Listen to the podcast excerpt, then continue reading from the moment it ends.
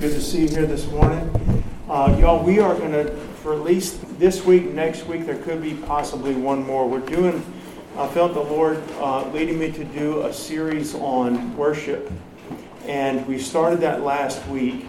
And last week, we basically just looked kind of an introduction that there we have an object of our worship and it's the Lord Jesus. And we are going to just keep moving on with this this morning. So, you know, God has saved us to be worshipers, among other things. That we're not just, you know, be saved and go to heaven. We're saved to be worshipers of the Lord. And the Bible, Bible says the Father seeketh such, right? The Father seeketh such to worship Him in spirit and truth. Next week, we're really, I believe, going to get in more in the spirit and truth. That passage from John chapter 4 next week. But I want you, if you would, today to open up in your Bibles, turn with me, if you would, uh, to Leviticus chapter 9. We're going to read a pretty long passage here. You know, it's sad there was had so many people in our day.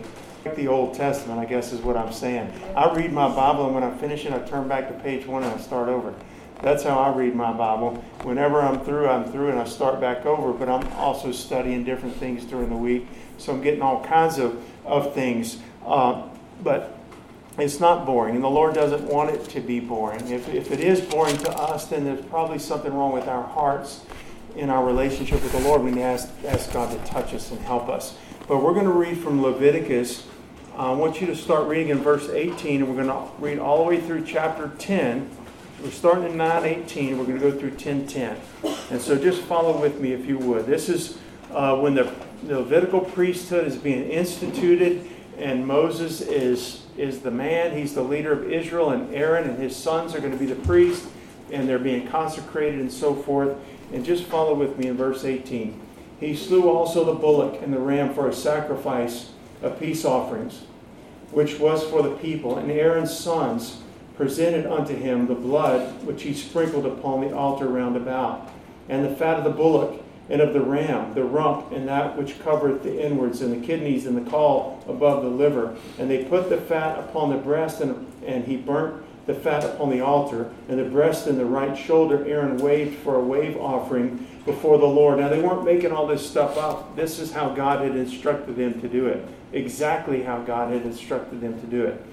As Moses commanded. And Aaron lifted up his hand toward the people and blessed them, and came down from, from offering of the sin offering and the burnt offering and peace offering. And Moses and Aaron went into the tabernacle of the congregation and came out and blessed the people. And the glory of the Lord appeared unto all the people.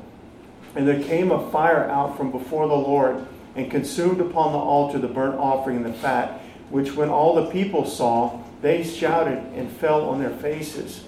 And Nadab and Abihu, the sons of Aaron, took either of them his censer, and put fire therein, and put incense thereon, and offered strange fire before the Lord, which he commanded them not.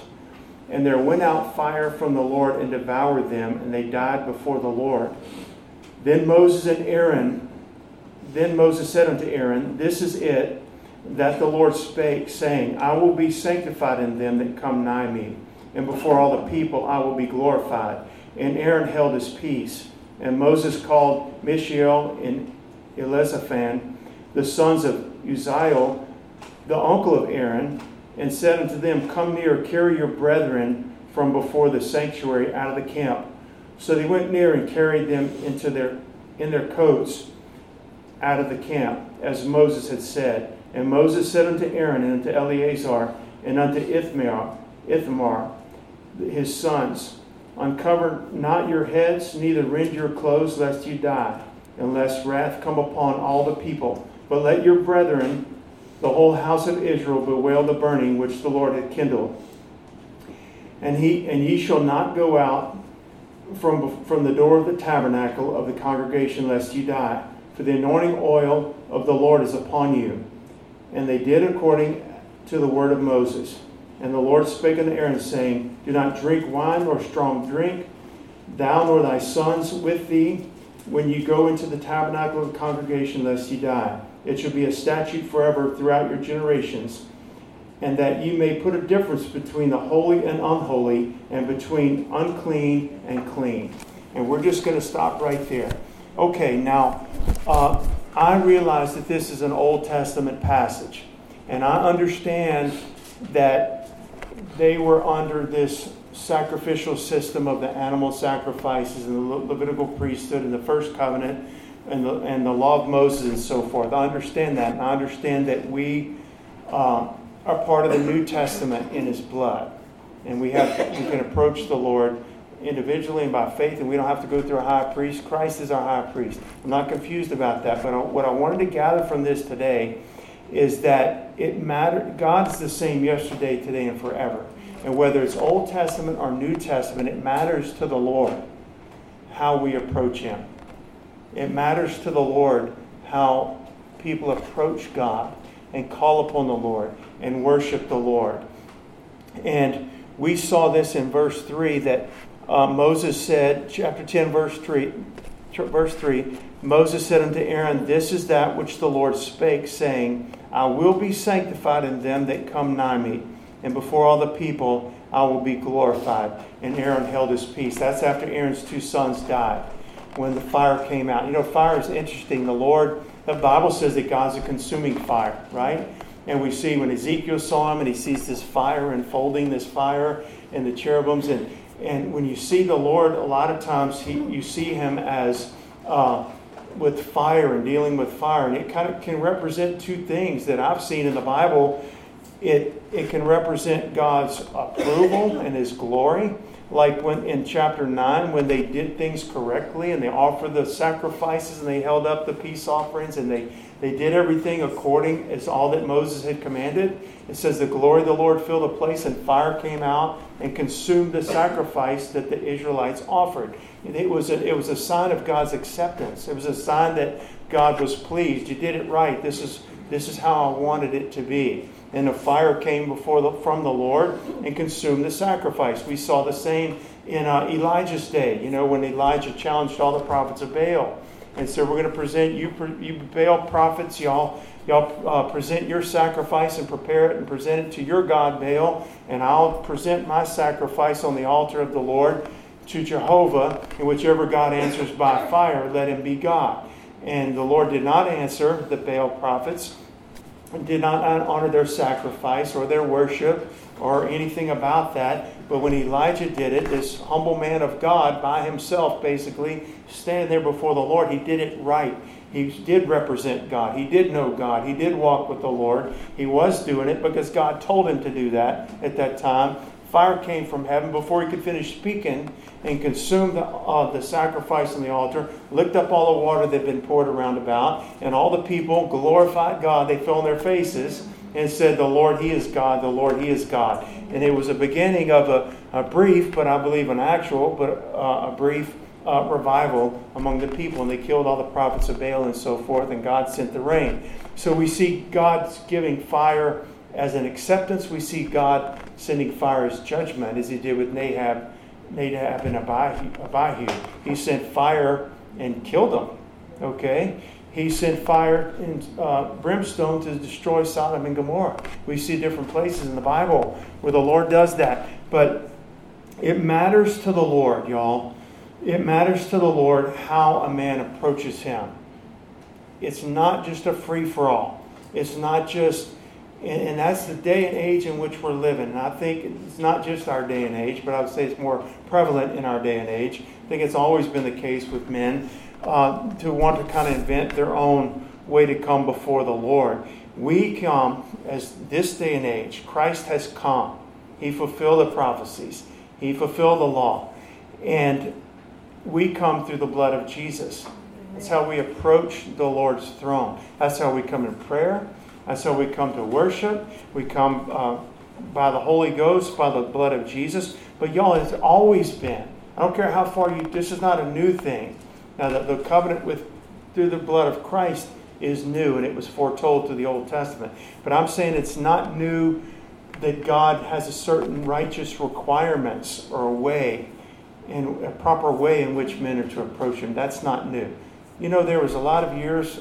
I don't even know exactly before the, the Old Testament covenant, there was a lot of men that lived and died before that covenant ever came, right? Noah and Enoch and, and Adam and Seth and, and, you know, all those that came and lived and died before the law.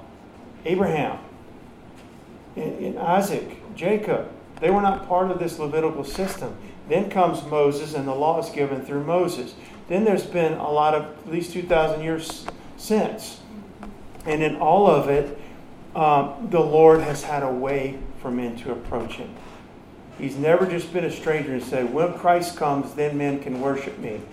Um, you read in the Old Testament, uh, right after uh, Cain killed Abel, and then they had uh, Adam and Eve have an, had another son, Enos, and it says at that time men began to call upon the Lord. I mean, people were calling on the Lord. Uh, the, the Bible says that Enoch walked, walked with God, right? And he was not, for God took him. People were worshipers of the Lord, but it's always going to be uh, that God has a prescribed way. God is a God of order. Read the account of creation in six days, and on the seventh day he rested. He did this and this on the first day, and he did this, and he said, Let there be, and there was. He's a God of order. He's not a God of chaos. He created all that we see and, and are part of out of nothing and out of chaos. When the Spirit of God moved upon the face of the waters, it brought, besides just creation, it brought order. It brought an order and a sunrise and a sunset and seasons and, and lights by night, you know, the stars and the moon, and a light, greater light by day. God has an order. And He planted uh, the man in the, in the garden basically and set him there and He gave him charge to tend for the, the garden. He's a God of order. This is not just floating through the cosmos, you know, waiting for some feeling to come along. He has a name. He revealed himself by his names to men through the Bible, right? And, and so God has a prescribed way. And we see it very clearly in the Bible that men are to approach him. Approach him. Worship of Almighty God is not of our own creation worship in this God and Creator, the one true living God. It's not your invention or my invention. It's, it's not uh, the way that I want it necessarily would just feel like it should be. And it's definitely not chaotic and out of order. It's, it's not vague. It's not left up to the individual to decide how he should best worship the Lord and we'll hear things like this or think thoughts like this or hear it, uh, and people will say, Well, this, this, is the way that, that I want to do it. This is the way I want to do my Christianity, or I want to worship God. Um, I prefer it this way. Or you'll hear people say, this, this just seems right to me. It seems like this is God, and this is the way to approach Him, and this is the, the church to go to, and the doctrine to hear, and the whatever. It just seems right.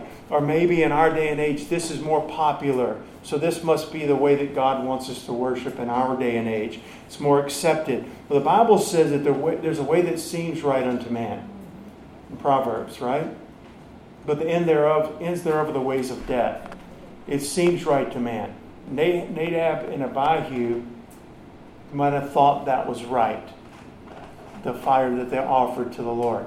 Ends thereof are the ways of death. Okay? And you say, oh, it's Old Testament, that's Old Testament. Well, we saw Ananias and Sapphira drop dead in the New Testament, in the church setting. Okay? Uh, and I know that wasn't worship necessarily, but my point is that God doesn't change. And He is still a God of order, and He prescribes the way that men are to come unto Him. The sole object of our worship, we talked about this last week, must be the Lord Himself. I'm just recapping that just a little bit. And it says, uh, in the Word of God. I'll just read this from Exodus. For thou shalt worship no other God. We just sang about it, right? I'll lay down my idols, thrones have I made. Thou shalt worship no other God. For the Lord, whose name is jealous, is a jealous God. He's not jealous like he's envious of us, he's jealous over us. In other words, he wants us for himself completely. And guess what? We should be his completely. He made us, he gave us life and put the breath in our nostrils, and He created us to know Him through His faith in His Son Jesus and to worship Him throughout all eternity. In this life, and we die and go be with the Lord or raptured, we're going to continue to worship the Lord. Uh, he alone is God. He's creator of all things. He's the Savior of the world. And He's worthy of our worship. Amen. He's worthy of man's worship. And that God who created us has laid out before us how we're to know God, approach God, worship the Lord. Again, it's not our own creation. He's made a way through the blood of Jesus for men to be born again, for our sins to be forgiven, for us to have the gift of eternal life, for us to approach Him, and and for, for us to be justified and so forth, have the gift of eternal life. But He's also laid out the way that we're to worship Him. And we need to understand that. We need to know it. There is a right way to worship the Lord. There might be a million wrong ways, but there is a right way to approach the Lord. And it's not me telling you or you telling me exactly which songs to sing and how long we're to sing and are we to meet on Wednesday nights instead of a Thursday night. Not that, but how we're to approach the Lord by faith. How we're to come biblically. How we're to how we are to come uh, through the blood of Jesus. How we're to come humbly before the Lord and so forth. That is laid out for us in the Word of God. Everything that passes as worship is not. Everything that men in our day and in Christian churches calls worship, calls worship is not. And I would say what a blessing that God has made a way through the blood of his son, through the cross, through faith, for the most sinful, vile man, which I am, and we are, to come to not only to know the Lord, but to have this intimate relationship with God and to worship him. If all the angels around the throne worship in the Lord, people redeemed by the blood of Jesus ought to be the biggest, best, most humble, exuberant, holy worshipers on the planet. Okay, in all of creation, we should be there. What a Savior. And, and I want to, I gave this definition last week. I'm going to probably uh, be a little redundant with it. The definition of worship when you look up in the Bible. Old and New Testament, you kind of compile them and put them all together. There is, a, there is one that's a false worship, you know, with idols, where it's more like forced and compelled and it's not from the heart. We'll talk about that more later, but the, the, the, basic definition, when you compare them all, and I'm compiling them here, you'll find these common threads to, uh, to prostrate in homage to royalty, to fall down before, to bow down, to adore, to revere, voluntary honor. I said that last week. I think it's very important that it's voluntary honor. Then we looked, we closed the sermon last week with the woman who who the Lord had forgiven much, and she was weeping at Jesus' feet and washing his feet with her tears, anointing his head with oil. We said there wasn't any singing, there wasn't any music, there wasn't any sermon. We don't hear that she said a word, but that woman was worshiping at the feet of Jesus, okay? Her eyes had been opened. There was a voluntary worship, a voluntary bowing down before her Savior and her Lord, and the one that had forgiven her of a lifetime of horrible sin, and she was forgiven and cleansed. And so, and also one of the definitions you'll find, it's in the concordance, it says to kiss. To kiss, not romantically, it says to kiss like a dog licking his master's hand. And so uh, the worshiper worships the one greater than himself. This is what we talked about last week. But worship is the only proper response, y'all, the only proper response from fallen, sinful, created man unto this holy God that made him and that saved him and loved him and is merciful. That's a proper response. You know what I'm saying? To worship God ought to just come from our hearts out of this new man. Once our eyes are open, we're lost, and in darkness we don't know any better. But once we're born again, the recipients of such grace and mercy, and, and we talked about it last week, not only worshiping Him for what He's done for us, but worshiping Him just for who He is in His holiness, who He is in His majesty, and our jaw just drops and we're almost speechless when God gives us a little deeper revelation, a little deeper revelation of the Lord and worshiping Him, worshiping Him for who He is. That's our only real proper response back to the Lord. I believe it's rebellion. This is what we're really going to talk about more this morning. I believe it's rebellion. I believe it's a serious offense. Obviously, God's word says it is for a man to invent his own method of worshiping God. God doesn't take that lightly. I believe it's sin. I believe it's uh, it's rebellion, and God's not going to allow it. He's just not going to allow it. We saw that he, he stopped it, didn't he? He judged it and stopped it with Nahab and Abihu. He stopped it. And he judged their strange fire. And y'all, they just just the reason I read the portion before that, okay, in chapter nine, where they did everything right, they offered the sacrifice, the glory of the Lord appeared, and and uh, the people fell down before the Lord, and the fire consumed the sacrifice. Because I wanted you to see this was the same two guys, Nadab and Abihu, that that God consumed with a fire for offering a strange fire just moments later. They were they were uh, Aaron's sons. They were anointed for the priesthood. I'm going to just read this, uh, just real quickly, that back in, in Exodus, okay? You, you just, I'm, I'm reading from Exodus 24, 9 through 11, if you want to turn there. It says, Then went up Moses, Aaron, Nadab, and Abihu, and 70 of the elders of Israel. And they saw the God of Israel. And there was under his feet, as it were, a paved work of sapphire and stone, and as it were, the body of heaven in his clearness.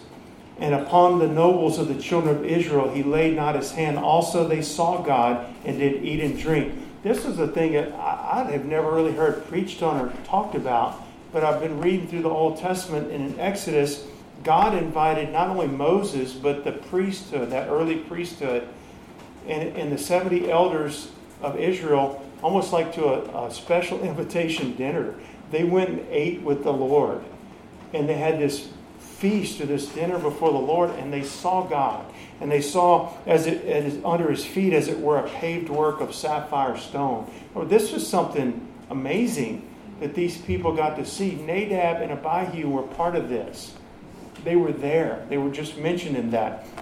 It says earlier, just one chapter before we read in Leviticus, he says, And Moses took of the anointing oil of the blood which was upon and of the blood which is upon the altar, and sprinkled it upon Aaron and upon his garments, and upon his sons, and upon his sons' garments with him, and sanctified Aaron and his garments, and his sons and his sons' garments with him. They were called, they were anointed. They had gotten to this uh, privilege to be part of the priesthood. It was a calling of God upon their lives. They got to be part of that supper and see the Lord in that way. And then we see them a short time later offering this strange fire before the Lord, and God judged it. I only want to read that to understand that these weren't people that were just out of left field that were ignorant or didn't know anything about it. They were commanded not to offer strange fire and so forth. And so and they got to see the Lord and they had this calling upon of God upon their lives. And God uh, has given us His Word on how we're to approach Him. He's graciously given us His Word and the Holy Ghost to lead us in how we're to worship. We're called by God. They were called and consecrated under that priesthood. But the Bible says that we're a holy nation, a royal priesthood. Every believer, the youngest child here that's truly born again, okay, or the newest saint that just got saved, is a royal part of a holy nation and a royal priesthood, a chosen generation. Okay? God has given us that privilege, and we have a calling to be priests and kings and rule, with, rule and reign with the Lord and to worship Him.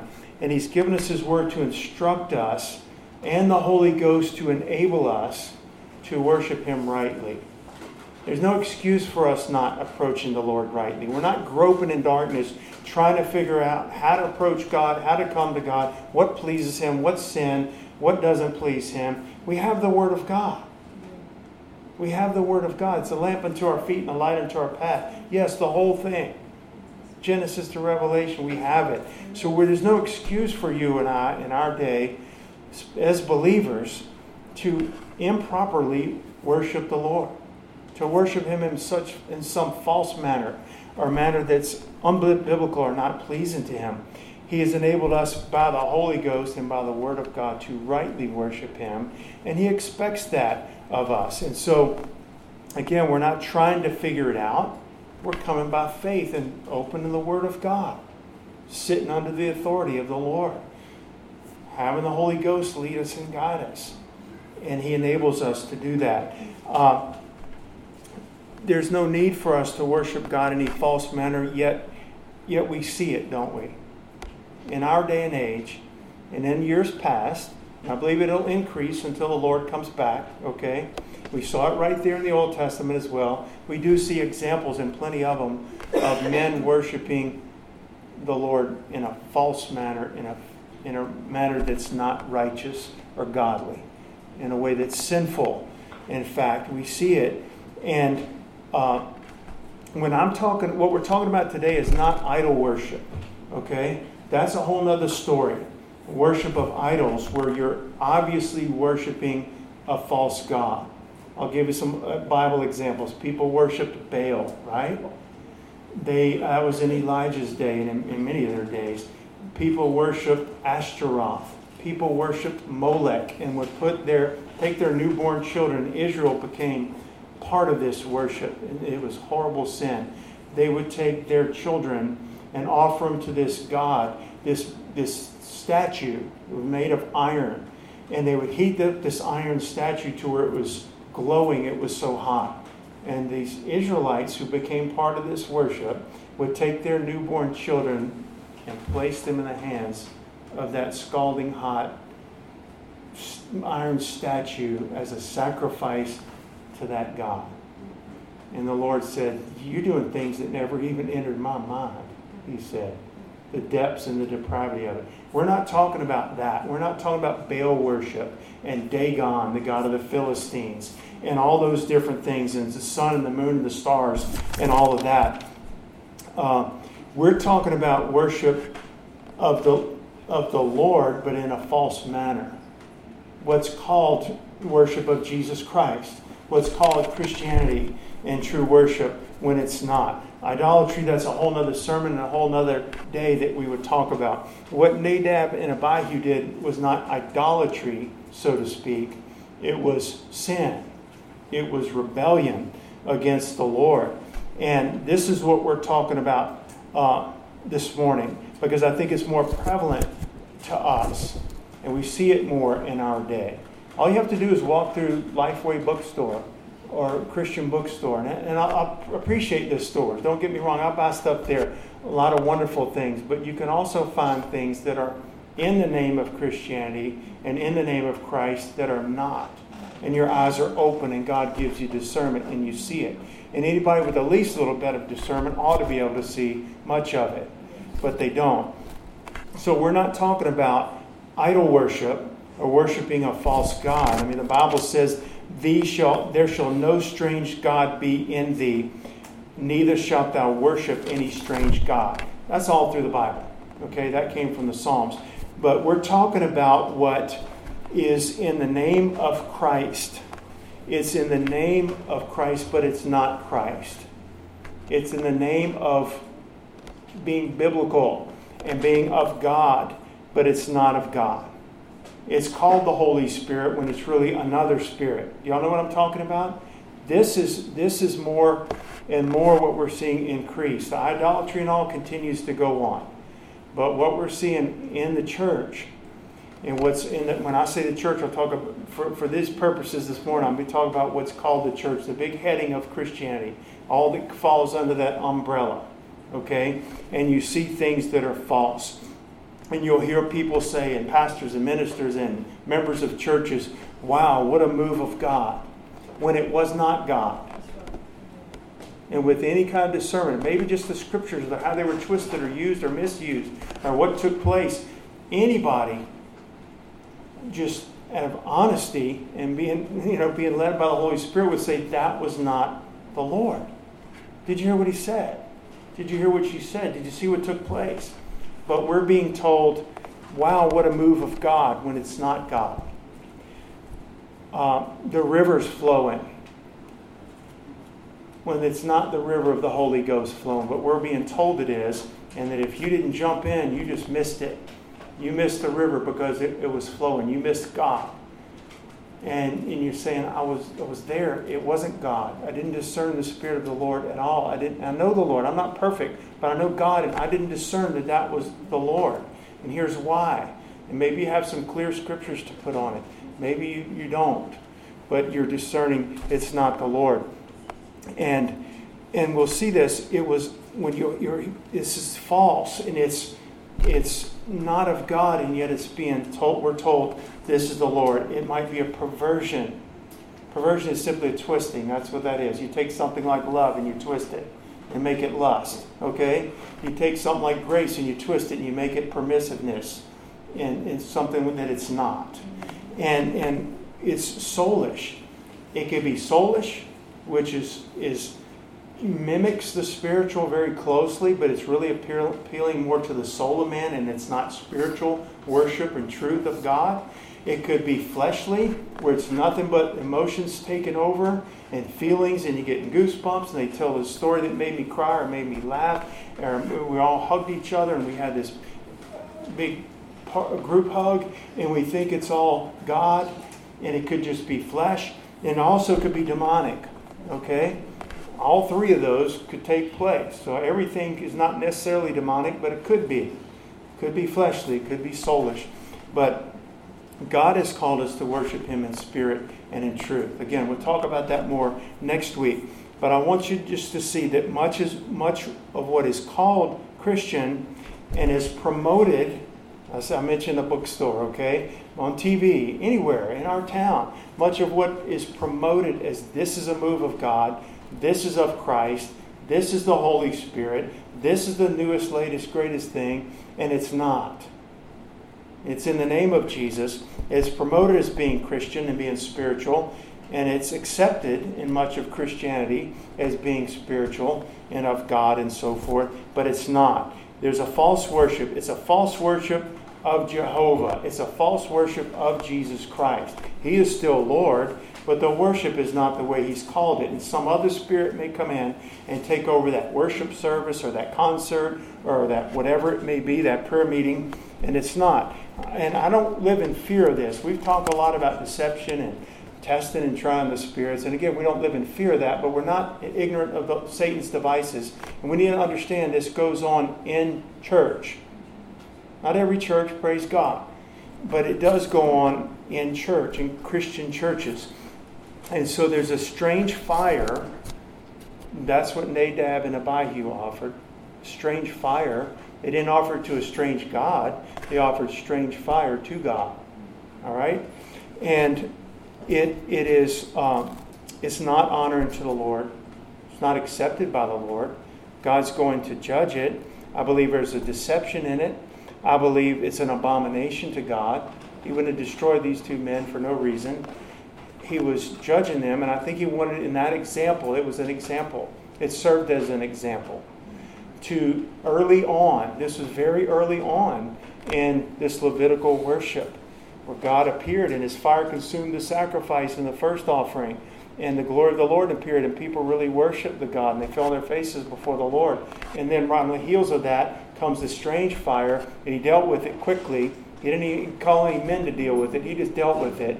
And he gave it in the Word of God for those people that lived in that day and for us as an example. He's not playing around when it comes to worship.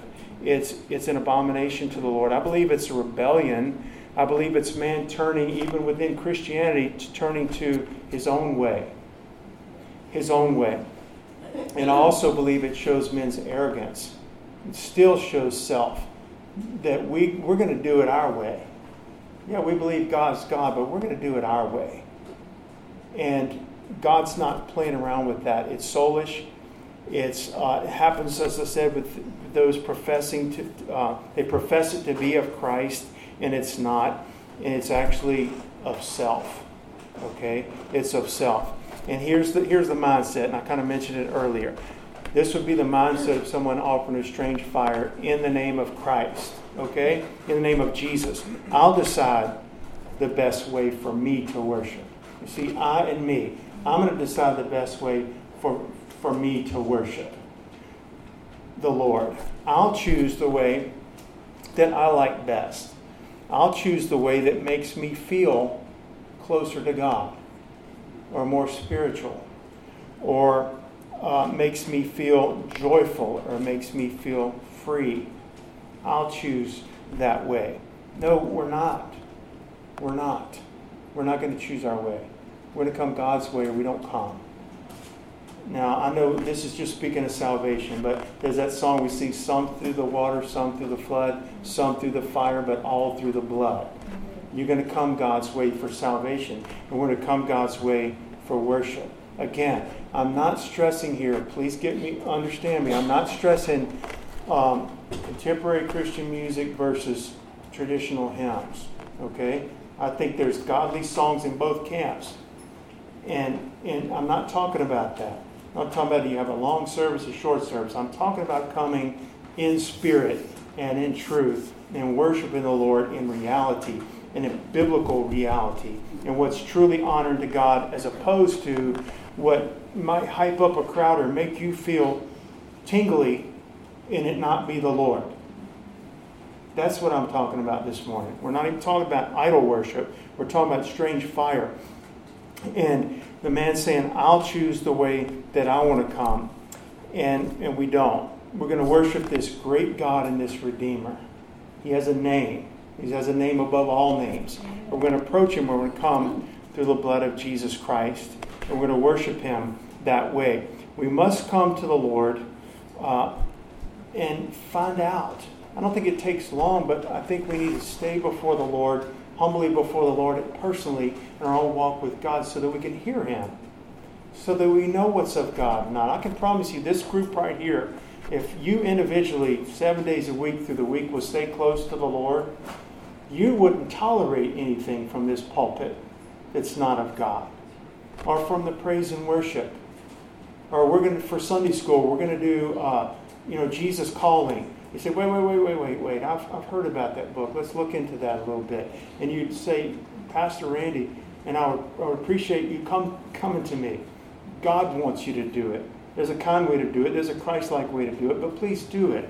You understand what I'm saying? We don't just, uh, if we would stay close to the Lord, we would know that. We don't have to make a special effort, so to speak, to not be deceived. We just have to stay close to the Lord. And, and He's going to guide us by His Spirit into right worship of Him, into a right way to pray, into right doctrine, and sermons, and Bible studies, and fellowships. What's in balance? What's out of balance? He'll lead us and guide us with that. So the, the key is staying close to the Lord. But he, he shows us in His Word, amen?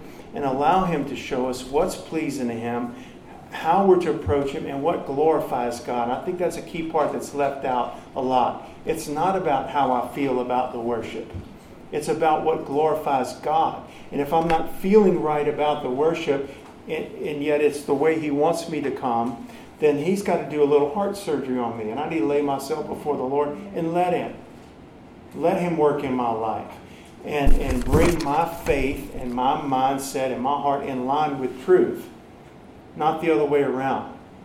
Not try to find something that's false or fake or out here in left field or strange fire and try to incorporate that into my Christianity or my church. I need to bring myself in line individually, and we as churches need to bring ourselves in line with biblical truth and with approaching God the right way. I want you, if you would, to turn with me in your Bibles. Exodus chapter 30. We're going to read verse 1 and then skip down to verse 7. Exodus 30, verse 1. And thou shalt make an altar to burn incense upon.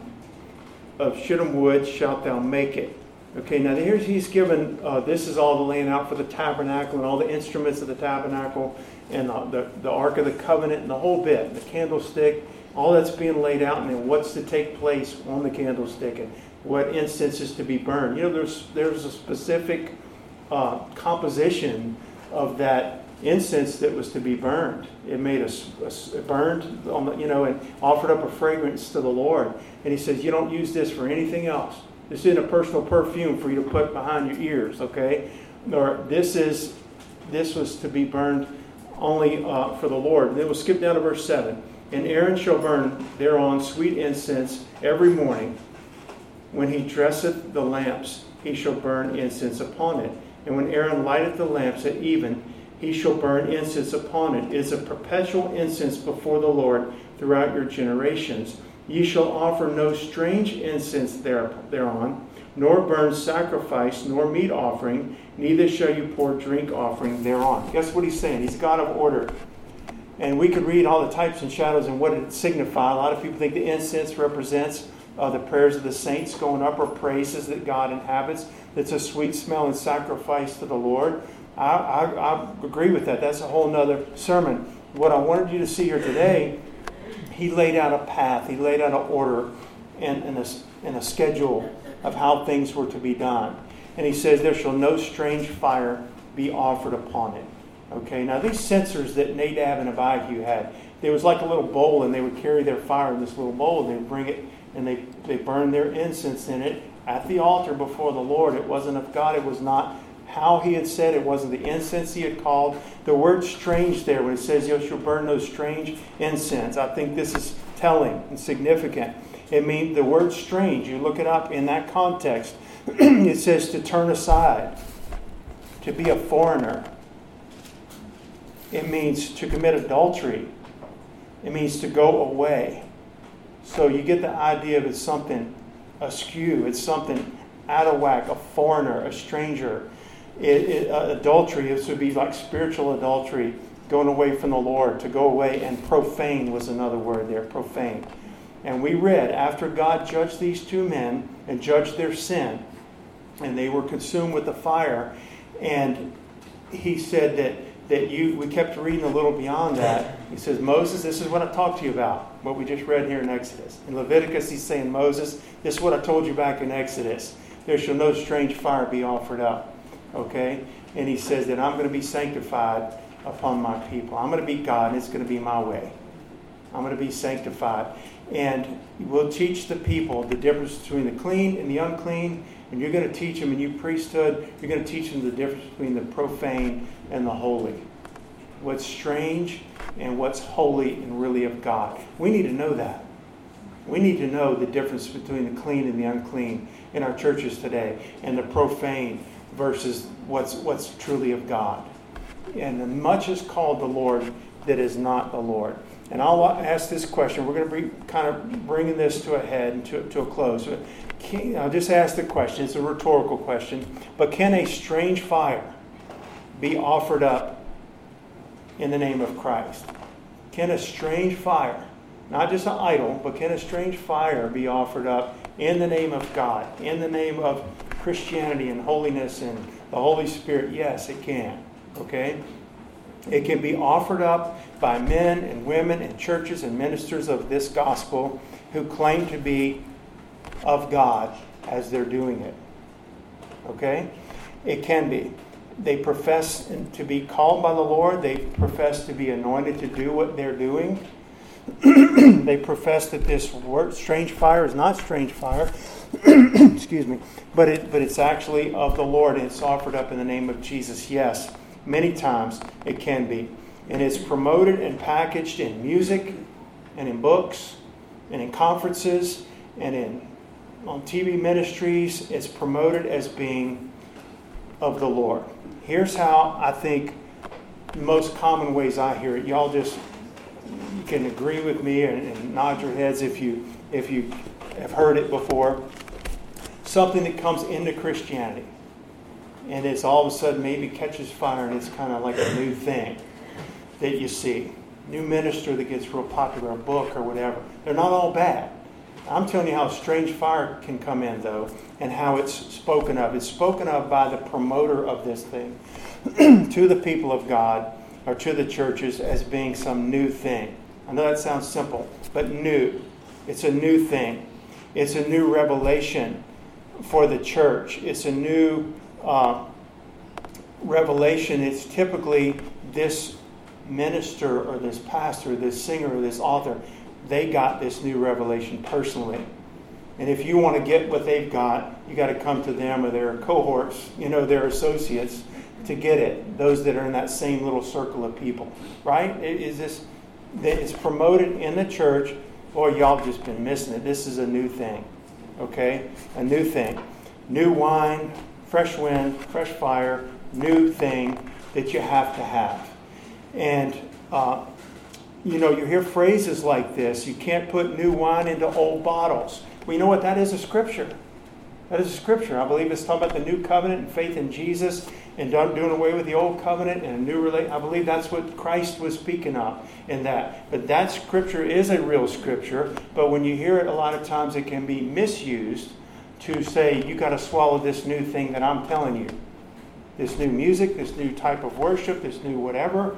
You can't put old, you know, new wine into old bottles, and they kind of, you know, this is a new thing. So a lot of times, the scripture is real, but the scripture can be misused to to promote something that's not of God, a strange fire. All right. Also, you'll hear it promoted. Not only a new thing, you'll hear it um, as maybe it's not a new thing, but it's something that's rediscovered. In other words, we're returning to the old paths. Do you hear this? Have you ever heard this? The church fathers and the ancients and the mystics. We have to go back to them. Have y'all ever read books that talk about that? I have. You've got to go back. The church is missing it. We've got to go back to the church fathers. Can I tell you there was gross sin in our church fathers' day? that in the Revelation, when you read the seven churches in, in, the, in the books, you know, in Asia, that there are being the churches gross sin and idolatry and false doctrines and all kinds of stuff going on. The question is not the church fathers. The question is, is it biblical? Is it holy? Is it of Christ? That's the, there was sin in Paul's day. It was in the church, in their day, serious sin that would have been considered strange fire. I'm not returning to the ancients, I'm not returning to the church fathers and the mystics, but that's how it's being promoted in our day. A strange fire is being brought and saying, you got to return to the, the paths of the ancients. And it sounds so wonderful, okay?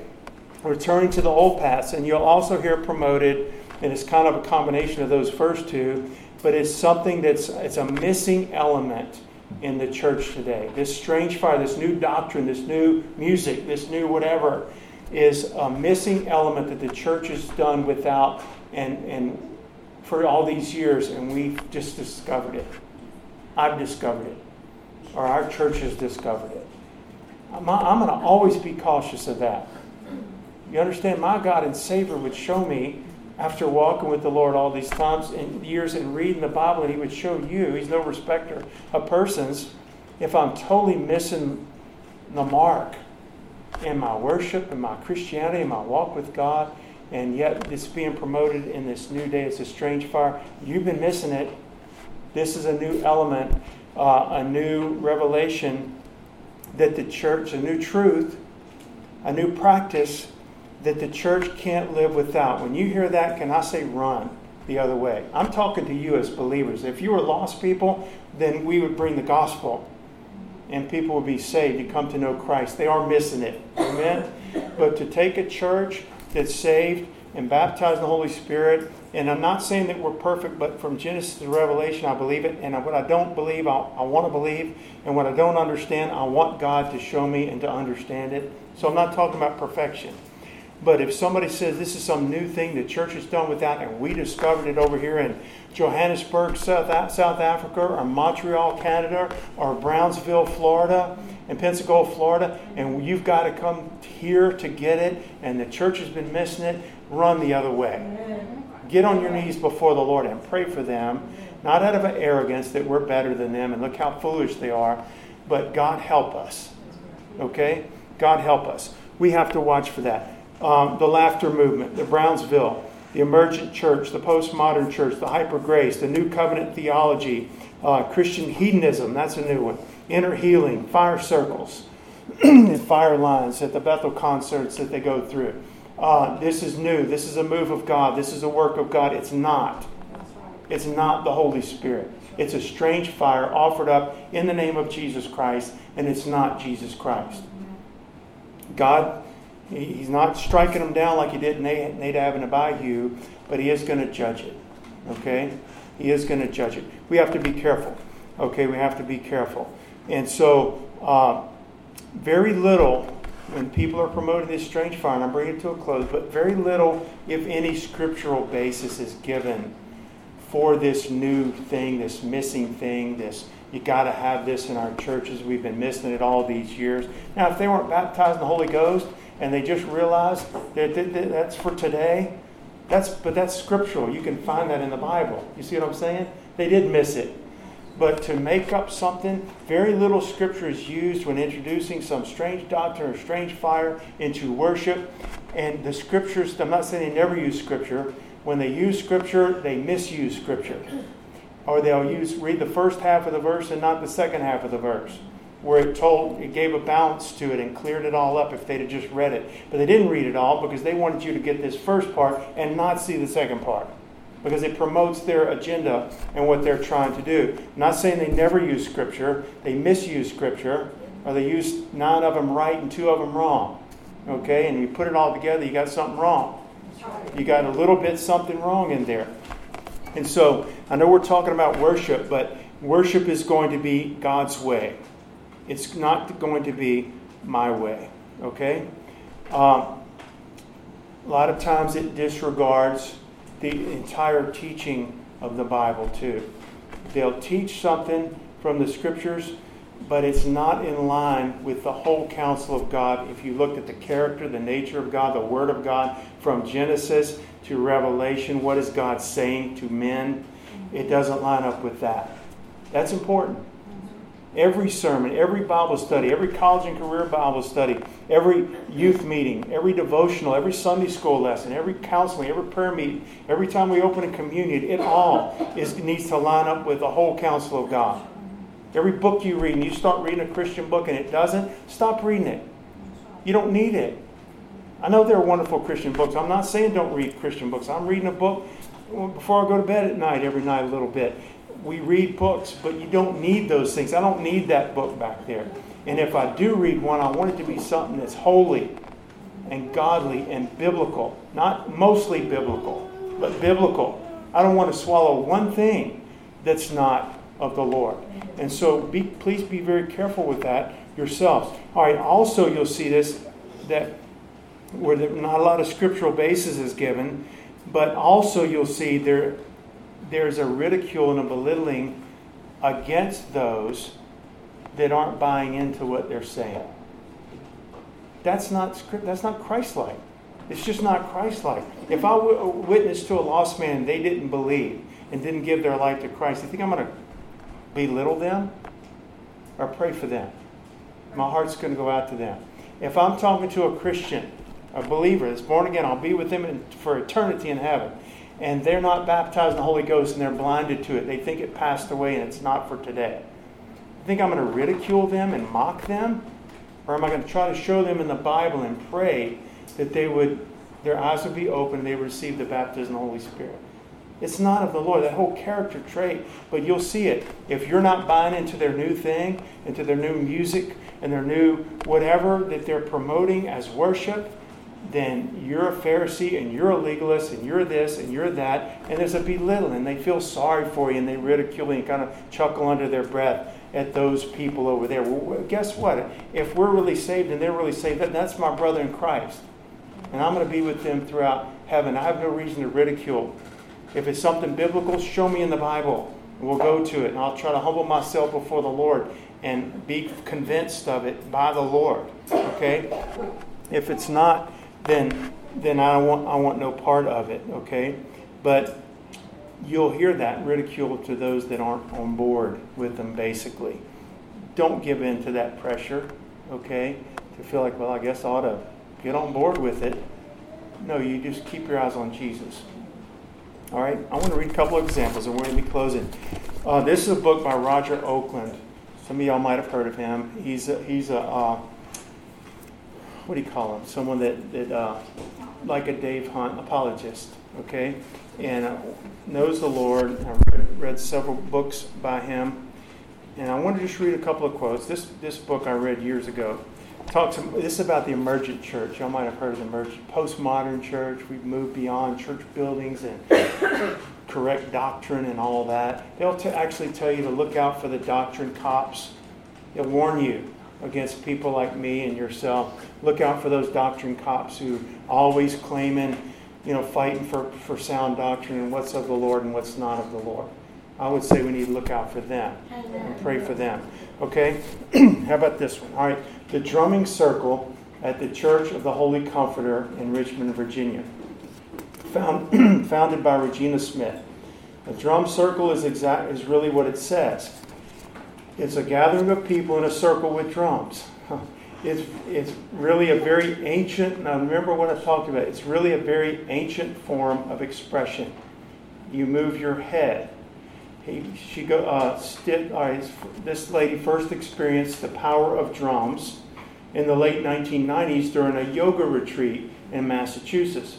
She came home and announced to her husband, I need to get a drum. Now, can I tell you, within Christianity, this is within Christianity, this is a Christian church. Uh, I'm not saying this person is necessarily born again, all right? But this is going on not in the name of Baal or Allah. This is going in the name of Jesus Christ. And she said, I need to get a drum. When somebody tells you they need something like that, and you've already got Christ and you have the Word of God and you have the Holy Ghost living inside of you, be careful.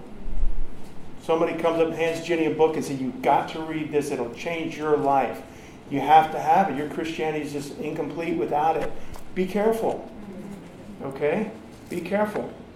If they just wanted to say this is a wonderful book that helped me in my faith, that's a different thing. I've got books like that. I still go back to a lot of things from Moody and Torrey and different books that I've read, and I use their examples and quotes. And wow, the way they explained that was so wonderful. They made that so clear. I still do that to this day. I'm not telling you don't read Christian books, okay? But anyway, uh, we are uh, they, they put in an advertisement because they were going to get together in their church. They were going to invite people. We are uniting people around the world in one hour of drumming in unison, getting together in, true, in a true global village of drumming. It's the first time the drumming event is this big in our country. To imagine the whole world beating the drums at the same hour for one hour. I would simply say this is Christ being glorified? Is it biblical? Is it scriptural? Did it say anything about Jesus? Did anything about the gospel? And the author of this book says, no, this is shamanistic type drumming. It's promoting a way to center, uh, to enter a mystical state. While turning one's brain into a hypnotic state, the beat of a drum may speak directly to the intelligence of the body. He goes on to say an article from uh, Calvin Institute of Christian Worship that speaks favorably about this drumming. Okay? And the author says it would be to our advantage as worshipers. Now we're talking about worship, right? So here's somebody in a Christian context. It's the Calvin Institute of Christian Worship who endorses this drumming practice. Says it would be to our advantage as worshipers to harness the resource that we see in the secular world culture and adapt it and bring it into the church not only to attract a diverse congregation, but to communicate to the congregation the universality of the church and the di- diversity of humanity. It sounds, I don't know what it sounds like. It just sounds like they're kind of intelligent, and if you didn't know any better, you would kind of, you know, it is true. We need a more diverse congregation, and, and we're really all of one people, and God loves us all. And you could start down that road and do this. Never once did they question, is it of the Lord? Did they search the scriptures to see, was it of God? Did they pray to see what the Lord wanted? You worship you know not what. We know what we worship, Jesus told the woman at the well. It matters to God. I'm going to bring this to a close. It matters to God how we worship. It matters to God how we approach Him. We need to know that it matters to God. I don't just wake up today and I'm going to do it this way today. Or go to church and we're going to do it this way this Sunday. I'm not talking about changing the time of our service. Okay? It matters to God. It, he, he's jealous over us. The Bible says, the Lord says in Ezekiel, I'll be jealous for my holy name it matters to God what we call Christ and what we call Christianity and what we call Christian worship and what's offered up in the name of the Lord. Is it really the Lord? Take heed to yourselves, lest you forget the covenant of the Lord your God, which made you, which he made with you, and make you a graven image or likeness of anything which the Lord thy God hath forbidden thee. For the Lord thy God is a consuming fire, even a jealous God is what it says. And I say again, it matters to the Lord how we worship the Lord. I'm going to read this from a commentary I was reading. Nadab and Abihu, the sons of Aaron, each burned incense before the Lord with profane fire, perhaps fire that was not taken off the brazen altar. Since the altar speaks of Calvary, well, listen to this, I'm, closing. It was as if they tried to approach God in some other way than through the atoning work of Christ. Because remember, everything in that, that Levitical system typified Christ. Everything. Everything typified the Lord in salvation, including that fire that was offered up in the altar. Fire went out from the most holy place and devoured them. And they stood, as they stood by the golden altar in the holy place. Moses warned Aaron, in effect, that any complaint would be rebellion against God's righteousness. You know, when those two men died, and that's Aaron's son, and the Lord says, Aaron, don't you cry. Can you imagine? That God's not being cruel. But you know what he's saying there? Somebody else is going to pick him up and carry him out. You're still operating in the priesthood. You can't touch a dead body right now. Because in boohooing and weeping over his sons like that, it would almost been like Aaron was aligning himself with them and what they did. God wasn't being cold hearted. He's setting an example. He's saying, no, This is what I told you about.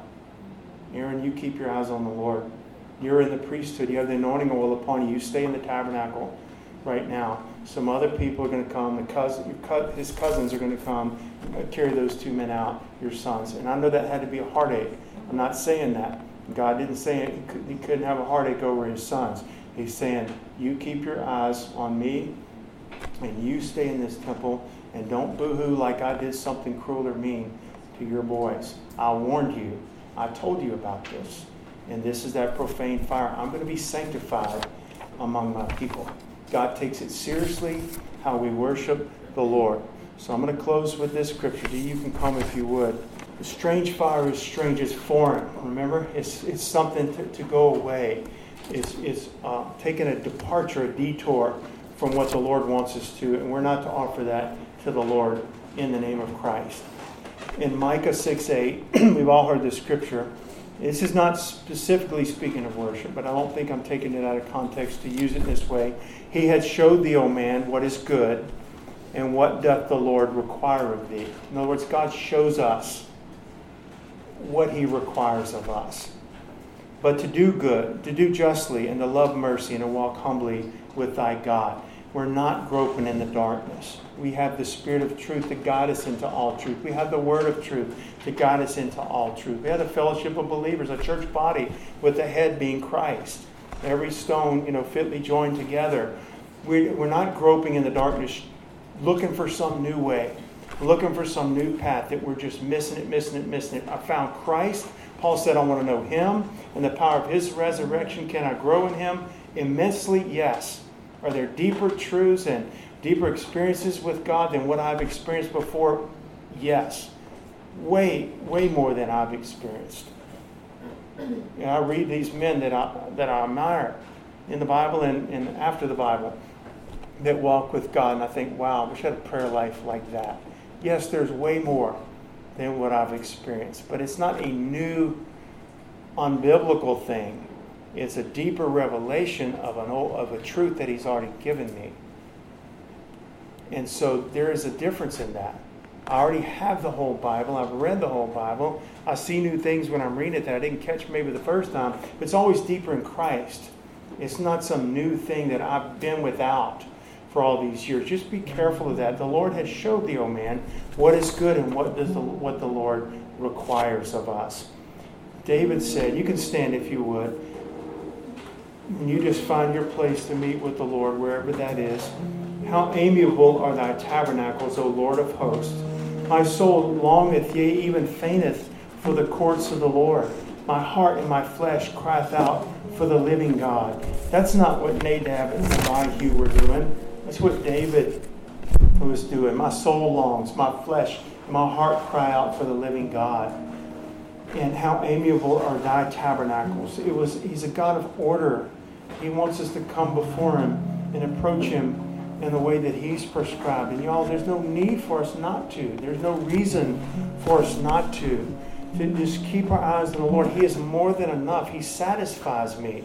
I don't have to have some new type of worship music or concert or fire circle or beat a drum. If the Bible told me to do it, I'd be up here banging a drum. Okay? But but we need to go on with the Lord and and grow deeper in the Lord. He is He's enough. There's so much of Him that I still haven't experienced in my own life. Greater faith in God, a greater intimacy with the Lord, to love people like He loves people. I got a long way to go, y'all. And, and I'll forever be seeking the Lord for that, you know, not some new thing. So, God, we just come before you.